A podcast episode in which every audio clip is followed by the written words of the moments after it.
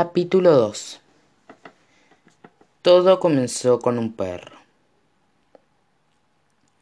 Pocos meses atrás, Buster, el Border Collie, fue rescatado del refugio local y entregado a la familia Bailey. El perro fue un regalo del doctor Robert Gordon, quien trabajaba con Charlotte en el hospital y se había convertido en un amigo cercano de la familia. El doctor Bob, como lo llamaban los mellizos cuando él venía en ocasiones a cenar, era un hombre amable cuyo rostro siempre estaba adornado con una sonrisa natural. Se estaba quedando calvo y no era muy alto, pero tenía unos grandes ojos bondadosos que lo convertían en un amigo de cualquier persona que conociera.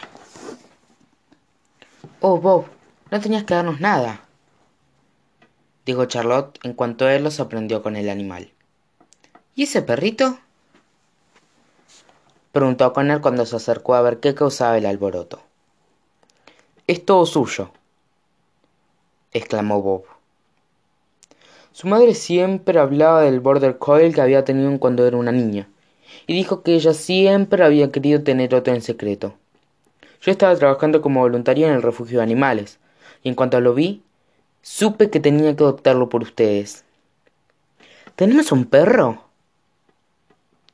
exclamó Connor. Aunque las palabras salieron de su boca, él no había caído en la cuenta de que la situación era real. Supongo que sí, respondió Charlotte. De inmediato, Connor se lanzó al suelo y comenzó a dar vueltas con su nueva mascota. ¡Tenemos un perro! ¡Tenemos un perro! exclamó. Por fin, nuestra vida suburbana estaba completa. Gracias, doctor Bob. De nada, respondió él. ¿Cómo te llamas, muchacho? preguntó Connor mirando al perro. Buster, dijo Bob. Al menos así es como lo llamaban en el refugio. El perro blanco y negro era extremadamente alegre y tenía brillantes ojos verdes, uno de los cuales era más grande que el otro. Bob había puesto un pañuelo rojo alrededor del cuello de Buster. Connor abrazó al perro y casi llora lágrimas de alegría. Sé que acabamos de conocernos, Buster, pero siento que te he amado toda mi vida. ¿Quién es ese? Preguntó Alex cuando se acercó a ver qué estaba causando tanto entusiasmo. Este es mi perro, Buster, dijo Connor. Se quitó uno de sus calcetines y él y Buster jugaron a jalar de él. Es de todos, lo corrigió Bob. Conner, uses los calcetines nuevos, exclamó Charlotte. A Alex se le escapó sin querer un chillido agudo y abrió la boca de par en par. ¿Tenemos un perro? Preguntó, saltando de arriba abajo. Algo en Buster hacía que los mellizos se comportaran como si tuvieran de nuevo diez años. Sí, tenemos un perro, dijo Charlotte, y compartió su sonrisa. No te sientes decepcionada si yo le agrado más que tú, Alex, dijo Connor, con total, con total naturalidad. Los perros suelen conectar más con los varones. Está comprobado por la ciencia creo. Buster, ven aquí. Lo llamó Alex. Buster corrió directamente hasta el costado de Alex y gimoteó con alegría. Olvídalo, dijo su hermano, un poco decepcionado. Los mellizos estaban tan entusiasmados por tener un perro que nunca cuestionaron el regalo ni por un segundo. Estaban tan distraídos jugando con la nueva adquisición familiar que no vieron a Charlotte dándole un largo abrazo de agradecimiento, que duró demasiado tiempo para ser considerado solo un gesto amistoso.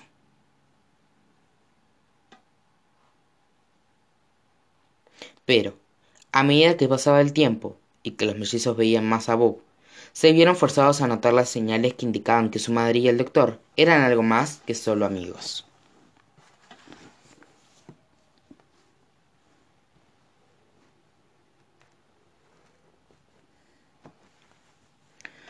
Connor sentó a Alex en la mesa de la cocina en cuanto ella atravesó la puerta.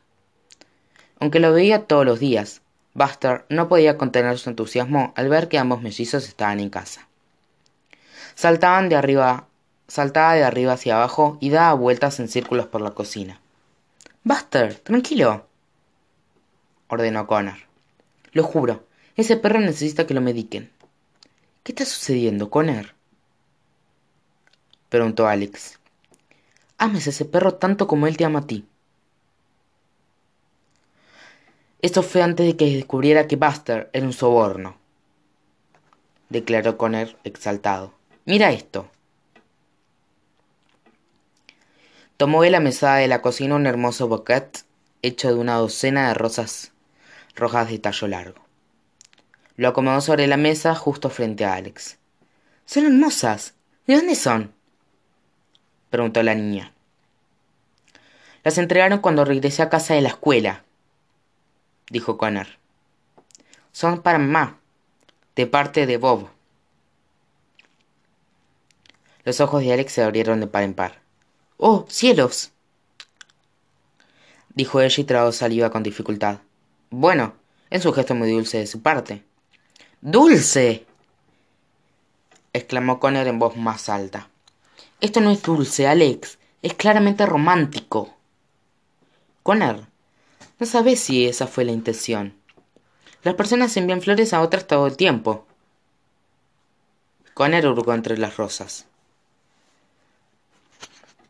Las margaritas son amistosas, los girasoles son amistosos, una planta carnívora es amistosa, pero las rosas rojas significan romance, dijo él y envió una tarjeta. Está aquí dentro, por algún lado. La leí cientos de veces antes de ponerla en su lugar de nuevo. Aquí está, léela. Le entregó una tarjeta pequeña a su hermana, y para el horror de Alex, tenía forma de corazón. Ella la miró como si, estuviera como si contuviera el resultado de un examen que sabía que había desaprobado. No quiero leerla, dijo ella. No quiero invadir la privacidad de mamá. Entonces, yo te la, yo te la leeré, replicó Connor, e intentó quitarle la tarjeta de las manos de Alex. Está bien, la leeré, dijo ella, muy a su pesar, abrió la tarjeta. Charlotte, felices seis meses. Besos, Bob. Alex cerró con rapidez la tarjeta como si estuviera tratando de impedir que la verdad escapara de ella. Connor se inclinó más cerca de su hermana y observó su rostro, esperando a que alguna reacción saliera de la superficie. ¿Y? dijo Connor. Bueno, respondió Alex mientras pensaba en una docena de teorías poco probables. No sabemos si esto significa que están en una relación, Connor alzó las manos en el aire y comenzó a caminar de un lado a otro por la cocina. Alex, no hagas eso, dijo él, señalándola con un dedo. ¿Qué cosa? Eso que haces cuando intentas ignorar una situación restando la importancia. Connor, creo que estás exagerando. Acéptalo, Alex. Nos distrajo un border coil. exclamó su hermano, tan fuerte que sus vecinos podían oírlo. Mamá tiene novio. Escuchar mamá y novio hizo que Alex se retorciera. En su opinión, las dos palabras no pertenecían a un mismo diccionario, ni que hablar de la, a la misma oración. No me preocuparé por el asunto hasta oírlo de la boca de mamá, dijo Alex. ¿Qué otra prueba necesitas? exclamó Connor. Mamá recibió una docena de rosas rojas con una tarjeta en forma de corazón que percibía que precisaba un periodo de tiempo. ¿Qué crees que significa seis meses? ¿Piensas que mamá y Bob se un equipo de vuelos y no nos contaron? Ambos voltearon la cabeza en la misma dirección, al oír que la puerta del garage se abría. Por fin, Charlotte había regresado a casa del trabajo. Pregúntale mamá, le dijo Alex a su hermano moviéndole los labios sin emitir sonido. Pregúntale tú, replicó Connor del mismo modo. Charlotte ingresó a la casa pocos segundos después. Todavía llevaba puesto el uniforme azul del hospital y cargaba una bolsa de víveres. Pasó caminando justo delante de las flores sobre la mesa sin notar su presencia. Hola chicos, lamento llegar tarde, dijo su mamá. Pasé por la tienda de camino para comprar algo de cenar. Estoy hambrienta. Estaba pensando preparar arroz con pollo o algo de ese estilo. ¿Les parece bien? ¿Tienen hambre? Charlotte asó la vista cuando los mellizos no respondieron. ¿Qué sucede? preguntó. ¿Están bien? Esperen. ¿De dónde salieron esas flores? Las envió tu novio, respondió Connor. En los trece años de, sus, de ser sus hijos, Alex y Connor podían contar con los dedos de una mano cuántas veces habían visto a su madre quedarse sin palabras. Esta era una de esas veces. Ah. Charlotte parecía un un venado paralizado por las luces de un vehículo. Tienes muchas cosas que explicar, ordenó Connor, y se cruzó de brazos. Será mejor que tomes asiento. Disculpa, ¿alguien te ascendió a padre? Charlotte fulminó a su hijo con la mirada. Lo siento, respondió Connor, bajando la cabeza. Solo pienso que necesitamos hablar de esto. ¿Es verdad? Preguntó Alex con una expresión que denotaba una mezcla de preocupación y horror. Sí, admitió Charlotte con dificultad. Bob y yo hemos estado saliendo juntos. Connor tomó asiento en una silla junto a su hermana. La frente de Alex golpeó la mesa. Iba a contárselos, dijo su mamá. Solo estaba esperando... Déjame adivinar. ¿Hasta que fuéramos más grandes? Preguntó Connor. Si tan solo me hubieran dado cinco centavos por cada vez que escuchamos eso. Alex, cuidado. Tal vez somos dos tercios de un grupo de trillizos, pero no lo sabremos hasta cumplir treinta. Charlotte cerró los ojos con fuerza y soltó un suspiro profundo. De hecho, estaba esperando hasta encontrar la manera de decírselos, respondió con calma. Ustedes han estado tan preocupados por no haber visto a su abuela. No quería agregarle más cosas con las que lidiar. Tomó asiento y dejó que los mellizos asimilaran la noticia durante un momento. Sé que esto es difícil de digerir, dijo Charlotte difícil de digerir. Necesitamos una maniobra de Hemilch emocional, mamá, replicó Connor. Creo que haber descubierto que nuestra abuela es una hada en otra dimensión resultó más fácil de procesar que esto, añadió Alex. Los ojos tristes de Charlotte se posaron en sus manos. Los mellizos no querían hacerla sentir mal, pero ellos estaban experimentando tantas emociones a la vez, que olvidaron ser considerados. Bob y yo no nos Bob y yo nos conocemos desde hace un largo tiempo, explicó Charlotte. Cuando papá murió, él se convirtió en un muy buen amigo. Era una de las pocas personas con las que podía hablar acerca de todo lo que me estaba pasando. ¿Sabían que la esposa de Bob murió solo un año antes que papá? Ambos mellizos negaron con la cabeza. Podrías haber hablado con nosotros, dijo Connor. No, no podía, replicó Charlotte. Necesitaba otro adulto a quien confiarle mis problemas. Lo entenderán algún día, cuando tengan hijos. Bob y yo, ambos, sabíamos por lo que al otro estaba pasando. Hablábamos todos los días en el trabajo y nos volvimos muy cercanos. Y hace poco esa amistad ha crecido.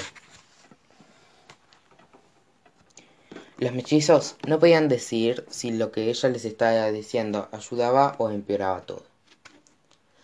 Cuanto más explicaba su mamá, más real se volvía la situación. ¿Y qué hay de papá? preguntó Alex. Tu historia con él fue literalmente un cuento de hadas, mamá. Él viajó desde otro mundo para estar contigo. ¿Todavía no lo amas a él? La pregunta les rompía el corazón a los tres, en especial a Charlotte. Su padre fue el amor de mi vida, y siempre lo será, respondió. Y estos años sin él han sido los más difíciles de toda mi vida. Estuvimos casados durante doce años, y en ese tiempo hablamos de muchas cosas, muchas posibilidades. Sé con certeza que si pasaba otro año extrañando a su padre, él estaría muy decepcionado de mí. Él querría que yo siguiera adelante con mi vida, tanto como yo querría que él lo hiciera si los roles estuvieran invertidos. Fue una promesa que nos hicimos. Charlotte hizo silencio durante un momento antes de continuar. El primer año después de su muerte, pensé que jamás podría seguir adelante. Explicó. Creí que una parte de mí había muerto en él, y que nunca sería capaz de amar a alguien otra vez. Pero luego, Bob me contó que él y su esposa habían hecho la misma promesa junto antes de que ella muriera. Y él sentía lo mismo que yo. Por algún motivo, el, el solo saber que alguien más estaba en el mismo barco que yo hizo que todo se sintiera mucho mejor. Los mellizos compartieron una mirada desesperanzada sabiendo que no había nada que ellos pudieran hacer para aliviar el dolor de su madre. Sé que esto es difícil para los dos, respondió Charlotte. No estoy diciendo que tienen que estar a gusto con la situación. Pueden sentirse como quieran, y están en su derecho de hacerlo. Solo sepan que Bob me hace muy feliz, y que ha pasado mucho tiempo desde que me he sentido así. Con intentó, sin éxito, guardarse una pregunta que había surgido en su mente. Conner, ¿qué quieres preguntar? indagó Charlotte, limpiándose las esquinas de los ojos con el borde de su manga. No quiero preguntar nada, respondió él, y negó con la cabeza de forma poco convincente. Claro que quieres, insistió ella. Conocí a su hijo mejor de lo que él se conocía a sí mismo. Siempre aprietas los labios así cuando quieres hacer una pregunta. De inmediato, Connor cambió la posición de sus labios. Está bien, cariño. Puedes preguntarme lo que sea, aseguró su madre. Es muy infantil y estúpido, la advirtió Connor. Supongo que es una duda que siempre he tenido sobre las personas que pierden a sus maridos y a sus esposas. Pero un día, cuando todos estemos en... bueno, en el cielo, ¿no será un poco incómodo encontrarnos allí con Bob y papá? Alex estuvo a punto de soltar un suspiro de desaprobación, pero se contuvo. Incluso ella tenía que admitir que era una pregunta decente. Aunque se sentía una persona horrible por tener esa sensación, una parte de ella sentía que su mamá le estaba siendo infiel a su papá. Una sonrisa se dibujó en el rostro de Charlotte y rió en voz baja. Oh, cariño, si alguna vez hay un tiempo y un lugar en el que todos estemos juntos de nuevo, imagino que estaremos demasiado felices para permitir que las cosas nos resulten incómodas. Alex y Connor intercambiaron una mirada y supieron que ambos estaban pensando lo mismo. La idea de tener a su familia reunida otra vez los hizo sonreír a los dos. Charlotte colocó sus manos sobre la, sobre la de los niños en la mesa. Nada de lo que cualquiera de nosotros haga traerá a su papá de vuelta, dijo ella. Y nada de lo que hagamos lo alejará más, tampoco. Él siempre estará con nosotros en nuestros corazones, sin importar lo que suceda. Supongo que pensarlo de ese modo me hace sentir mejor, confesó Connor. A mí también, concordó Alex. Me alegra oírlo, dijo Charlotte y le sonrió. Se puso de pie y tomó las llaves de su automóvil. Ya no tengo ganas de cocinar. Mejor vayamos a comer pizza. Es, es bueno comer algo grasoso después de una conversación seria.